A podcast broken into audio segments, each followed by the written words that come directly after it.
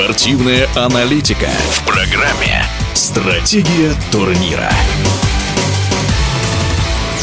Футбольные клубы в российском чемпионате учатся по ходу сезона играть по другим правилам. Речь не о судействе, а о принципе формирования состава. Любой из клубов должен быть готов к тому, что ведущий легионер неожиданно соберет чемоданы, и в этой связи вопрос заслуженному тренеру России Дмитрию Хомухе. Многие команды заметно снизили присутствие на поле иностранных футболистов, а некоторые решили и вовсе обойтись без них. О чем это говорит? Достаточно ли своих воспитанников у команд, чтобы качественно заменить легионеров? С учетом ситуации от массового отъезда легионеров с нашего чемпионата, этот тренд будет продолжаться.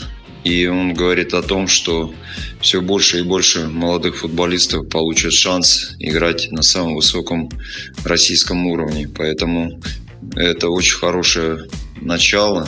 И клубы, которые играют своими воспитанниками, говорят о том, что это вполне рабочая ситуация, и они способны конкурировать и решать достаточно серьезные задачи в чемпионате. А что касается гонораров, которые существенно больше у импортных, чем у местных игроков, это подстегивало рост зарплат? Российская надбавка по зарплатам легионеров, конечно, это намного, скажем так, улучшить ситуацию финансовую в каждом из клубов, где было большое количество игроков, и которые отъехали за рубеж, поэтому часть освободившихся средств пойдет, как мне кажется, на развитие именно инфраструктуры и отчасти на повышение зарплат молодым российским футболистам. В нашем эфире был заслуженный тренер России по футболу Дмитрий Хомуха.